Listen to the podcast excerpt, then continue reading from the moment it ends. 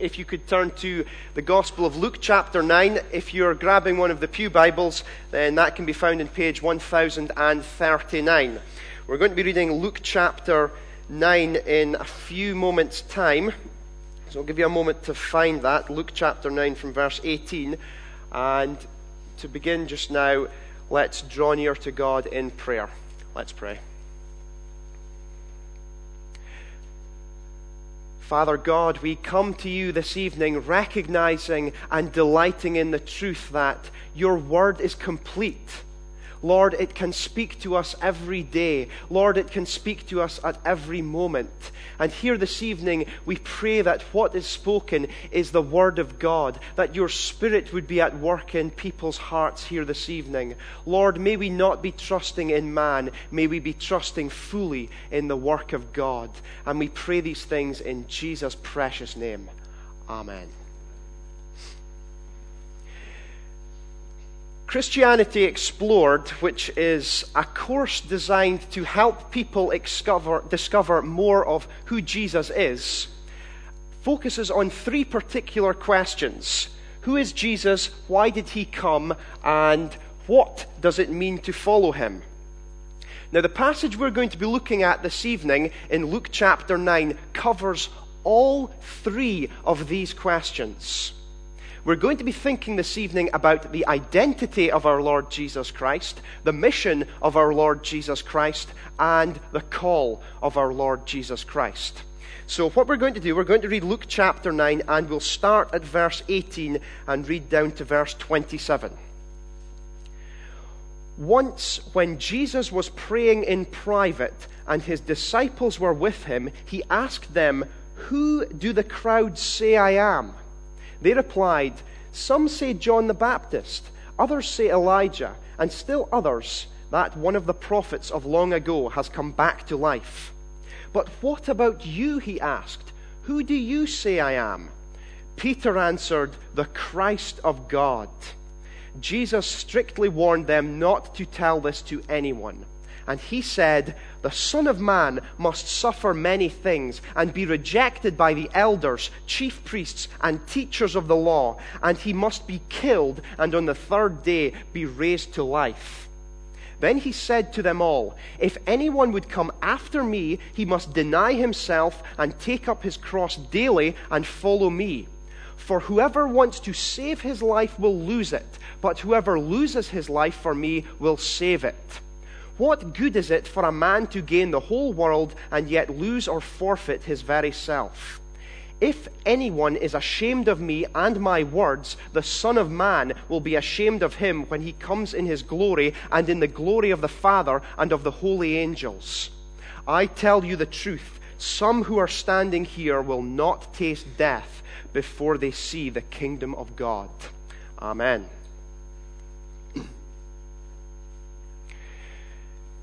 Thinking about who Jesus is as the Christ of God, as we see in this passage, thinking about what Jesus came to do, which was to suffer, be rejected, be killed, and then rise, and then to think about what Jesus calls us to do, which is to deny ourselves and take up our cross.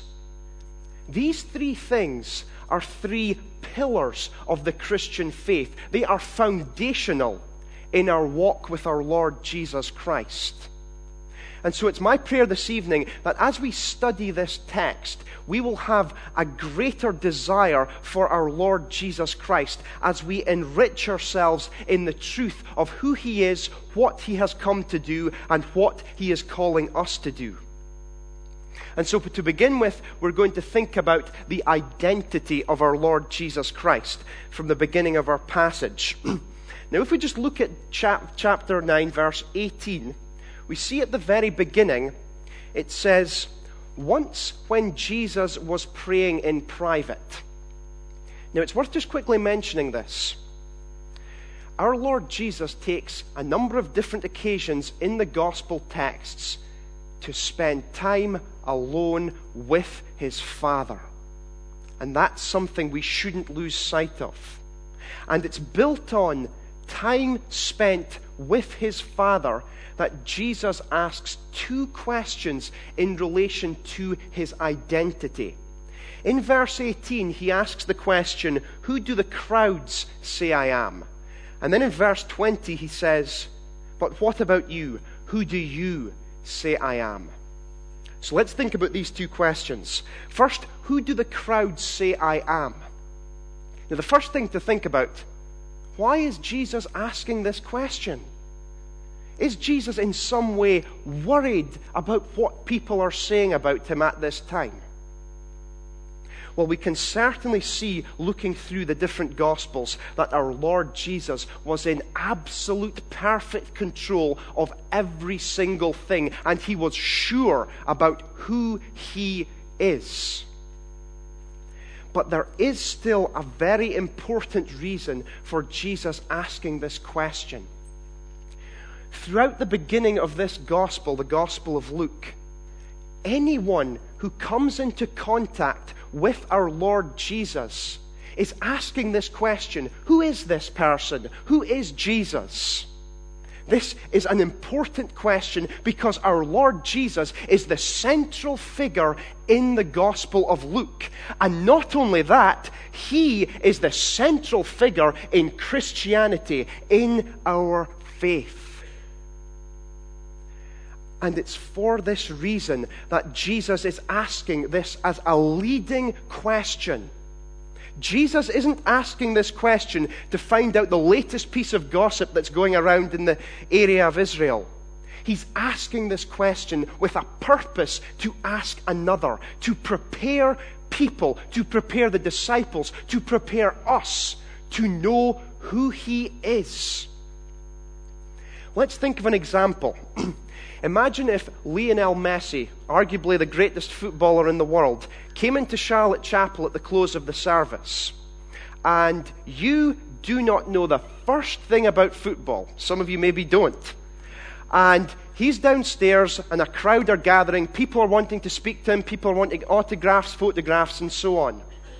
And for some reason, you get into a conversation with Lionel Messi, and you haven't got a clue who this guy is. But you're thinking to yourself, well, this guy must be famous. This guy is getting a crowd. I want to speak to him because maybe people will notice me. Now, let's just think about this in the context of the Gospel of Luke. Jesus asks, who do the crowds say I am? Not because he's worried about what they think, but he is establishing the fact that people are following him, not because they know who he is, but because they are ignorant and they are following perhaps a crowd or a misguided knowledge of who they think he is. Notice the response in verse 19.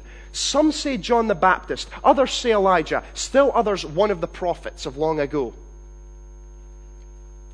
And we must take this as a stern warning for our souls. Our Lord Jesus does not get the honor. He will not be glorified by an ignorant, misguided understanding of who he is. This evening, we need to know who he truly is, and that is what can equip us for gospel service. And so he is asking this first question to prepare the disciples by making them aware of the mistakes in people's false and misguided understanding of who he is. And he asks this question to then lead into a second question, which is, but what about you? Who do you say I am? Verse 20. And let's praise God that he is at work in the life of the disciples here. Because the response by Peter, again in verse 20, the Christ of God. Now, the Christ of God could also be understood as the chosen one, or the Messiah, or the anointed one, which means that this person, our Lord Jesus Christ, has been chosen by God. And that is so important. Peter's response is the work of God's Spirit within his heart. And this evening, we need to ask the same question for ourselves. Who do we say Jesus is? Some people say John the Baptist, others say Elijah, others say prophets of long ago. Muslims say he was a prophet, Jews say he was a blasphemer. The Buddhists say he's an irrelevance. People in this culture say he's a good teacher, a good moral thinker, an absolute irrelevance in the 21st century. A swear word. Who do we say Jesus is? And if we're thinking the Christ of God, if we believe this in our hearts, then it's important to understand quite clearly what this means. So let's just spend a few moments thinking about this term, the Christ of God. Because Jesus came as the chosen one of God, as one who was fully man and fully God. Jesus in this gospel, in the Gospel of Luke, came fully as a human being, as a man. We see this in the humble circumstances of his birth and then the early upbringing of his life, which is hardly mentioned. And then in his baptism, Jesus shows that not only this, he has also come as a man to empathize with sinners, to empathize and understand what we go through. And then we also see he faces temptation, he faces suffering, he faces difficulty and struggle. Jesus has faced everything that we faced, including the daily routine of living on earth. He ate, he wept, he slept. Jesus is absolutely human in every single way. And there is only one difference between our Lord Jesus and us in the terms of his humanity, in that he knew no sin. And that is because Jesus is fully man, but also fully God. And we see this again, thinking back to Jesus' baptism. He is loved by the Father, and he is blessed by the Holy Spirit. Jesus has unity as the Son with the Father and Spirit, as one who has come from the Father. And this is the authority by which he stands. And because Jesus is fully God, he is absolutely sinless and perfect. And this is what it means for Peter to say that Jesus is the Christ of God. And so when we see in the Gospels Jesus healing people, casting out demons, teaching with authority, calling the disciples, he is doing all of this with a divine and perfect authority, and he is doing it as the one chosen by God. And he is doing it, coming to this earth in this way, because he has a particular and special purpose. And this takes us to our second point, which is the mission of our Lord Jesus Christ. Notice in verse 21 it says, Jesus strictly warned them not to tell this to anyone. Now the reason for this, based on what we've already seen, the crowds, the people who were following Jesus, they weren't in any place to really understand who Jesus was. And if they heard things like this, they maybe would have wanted to give him some earthly crown, which would have utterly missed the point. And this is why Jesus goes on in verse 22 to say what he has come to this earth for. Verse 22. The Son of Man must suffer many things and be rejected by the elders, chief priests, and teachers of the law. And he must be killed and on the third day be raised to life. This is the mission of the Christ of God. To suffer, be rejected, be killed, and then rise. Let's just go through these points. Our Lord Jesus came to suffer. Well, by the very fact that we are a human being on this earth, we know that that means there will be suffering here on this earth. And by the fact that Jesus came as a human being, we know that he suffered. But don't forget, we suffer as sinners. Jesus suffers as a sinless being. The next thing we see, he came to be rejected. Now, we see this all throughout this gospel, but Jesus is focusing explicitly on the time leading up to his death. So it says that he is to be rejected by the elders, chief priests, and teachers of the law. Our Lord Jesus, perfect and blameless, was to be rejected by these people and handed over like some common criminal, like some blasphemer, handed over, rejected, to be killed. And we need to think what this would have been like for our Lord Jesus Christ. But this was absolutely his purpose. This is his mission. This was the will of the Father for bringing the Son to this earth, to suffer, to be rejected, and to be killed.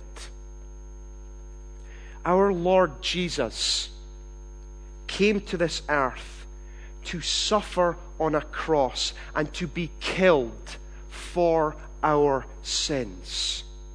His body broken and blood shed. We remember this when we take the bread and the wine at communion, and it reminds us of what our Lord Jesus has done for us.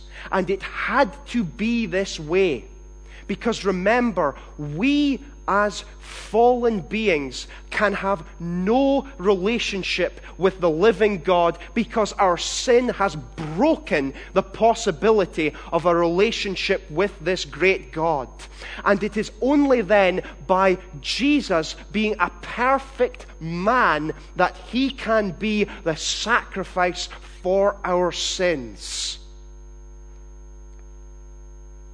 So Jesus came to take all of our sins on the cross, every sin on the cross. And he also faced abandonment from the Father, because the Father in his perfect being could not look at the Son when he faced our sins, and therefore he faced that temporary moment of rejection when he faced that darkness. This is what our Lord Jesus has done for us by dying for our sins. He is a living sacrifice for us. And this evening, we can praise God that this isn't the end of this verse, because it says that he must be killed and on the third day be raised to life. Because when our Lord Jesus is crucified on the cross, when he faces the darkness of our sins, this is his mission, but also he has come to conquer sin and death. Our sins every single day is put on the cross of our Lord Jesus Christ when we put faith in him, and this means that we can have the hope of an eternity with him. And that is because our Lord Jesus rises from the dead. And we too have the promise that we can rise from the dead, because we find our hope in this living sacrifice. Jesus has paid it all. This is why he came to this earth. He came for us, so that we could be set free. Why Jesus came to this earth? To lay down his life for our sins. And that is the greatest message of hope in all of this world. And I pray that every single one of us would delight in this truth this evening. And if anyone doesn't know this truth this evening, then pray to God and accept Christ into your heart. You can do this because Christ has done this for us. Jesus' identity and Jesus' mission is what then equips the call of our Lord Jesus Christ on our lives. Now, before we even look at the rest of this text, with what we've been thinking about so far, thinking about who Jesus is and what Jesus came to do, how do we respond to this in our minds and in our hearts? Is it a case of saying a quick thank you, Jesus, and then living our life in the same way as before? Well, let's look at what the text says. In verse 23, it says, "Then he said to them all," this is Jesus, "if anyone would come after me, he must deny himself and take up his cross daily and follow me." We'll stop there. The call of our Lord Jesus Christ is something that impacts every single one of us if we have put our faith in Him. And it shouldn't be treated like some business transaction. For example, if you're at work and someone graciously offers to cover your shift because you need to be somewhere one day, you might feel an obligation to maybe give them a present or to then offer to do the same thing for them at some point. We cannot have this sort of attitude when it comes to service for the gospel. This third point, the call of our Lord Jesus Christ, this is something that should not and cannot be done out of duty, but it is something that must be done out of desire, which comes from the heart. Now, there's 2 points that we need to think about with this third area regarding the call of Christ. The first one is to think, what does it say in God's Word? What does God's Word say about what we are to do in following Jesus? And the second thing we need to think about is, what does that then look like for us practically here in this country this very day? So the first thing to think about, what does God's Word say about the call of Christ? So let's go back to verse 23. It says, "If anyone would come after me, he must deny himself." So the first thing, deny himself. What is this self that Jesus is talking about here in this verse? Well, this self is the old sinful self that we put to death when we put our faith in Christ, because we have new life in Christ. And yet we still must note that we are living in a sinful world, and there is still darkness, there is still decay, there is still suffering, and there is still death. And we are still incredibly vulnerable to the temptations of the old sinful self. We are vulnerable to the desires of a sinful heart. And this is why Jesus is commanding us very clearly that we must deny our old sinful selves.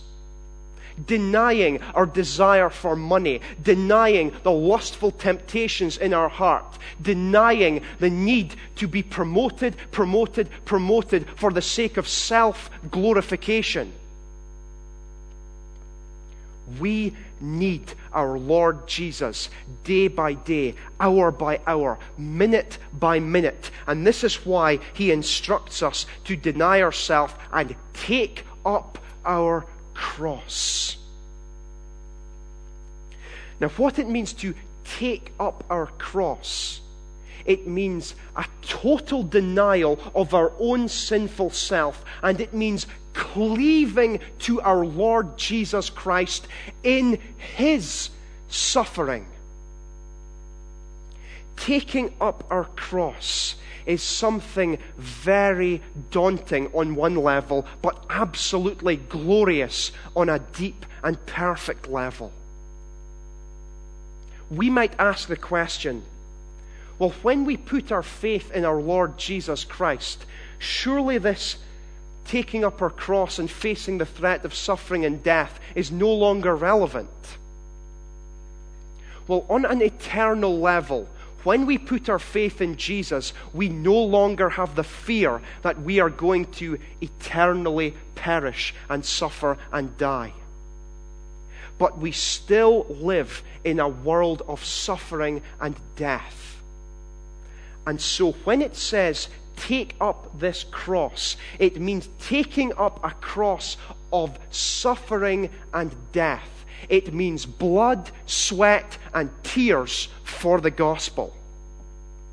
And going further still, in verse 24, Jesus then says, "For whoever wants to save his life will lose it." Now that's man-centered life that we want to save. We will eventually lose it. But whoever loses his life for me will save it. So Jesus is saying, if we put our hope in Christ, if we believe in Him, we will get life, but we may have to lose our life here on this earth for the sake of our eternity with our Lord Jesus Christ in glory. This is what our Lord Jesus is commanding of us today. And so this is why we need to come to this final question. What does this look like for us today? Because it seems totally unrealistic on one level. Well, the first thing that we need to consider when we think about what it looks like for us practically to take up our cross today, the first thing is that we must look to our Lord Jesus Christ. And to remember who He is and the fact that He took up the cross for us. He faced all the temptations, all the difficulties, all the struggles. And He faced death for us. And when we put our hope in our Lord Jesus, He starts to become our desire more and more. Our focus becomes on Him and rather the things of this world. When we trust in who Jesus is, in His identity, we then have our identity in Him. Our desire is in Him and our purpose is in Him. If you ever wonder what can possibly possess somebody to leave the comfort of living here in Scotland and go into some Muslim-dominated country where they may face the threat of being killed for the sake of the gospel, the answer is very simple. It is our Lord Jesus at work in their hearts.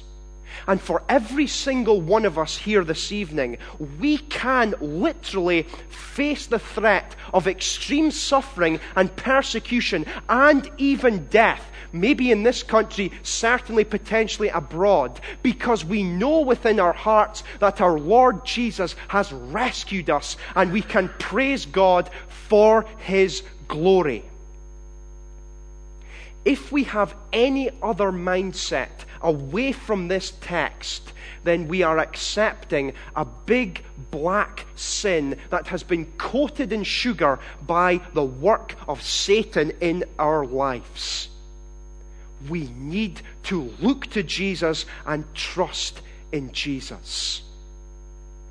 Now let's take this even further just as we close, because it's so important for us in a culture where we have so many temptations and where we are confronted with so many things. Because it's so easy for us to come here in the comfort of the nice big car worship God in this service, maybe give some money in the offering bag, knowing that we're going back to a nice luxurious home to watch TV in the big widescreen TV, knowing that everything is nice and secure.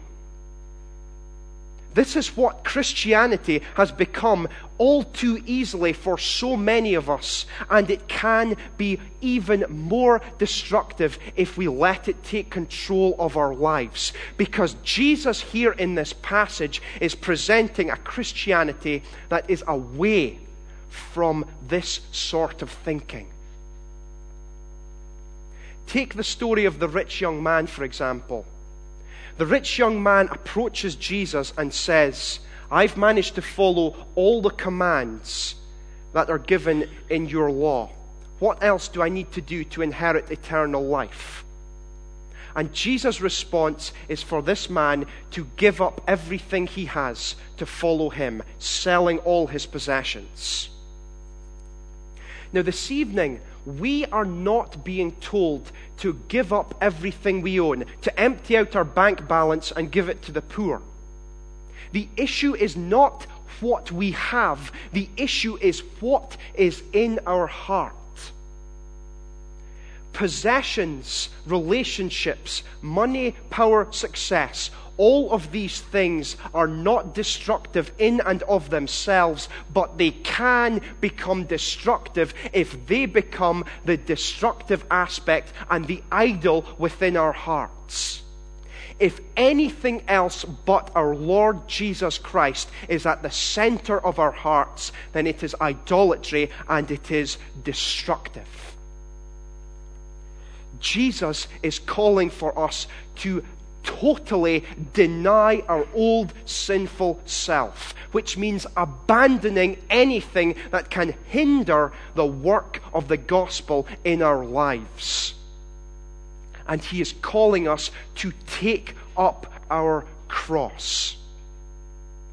If we settle for anything else, even a nice gold mansion and a big bank balance, we are settling for second best, and we are wasting the opportunity that our Lord Jesus Christ has given to us this very day.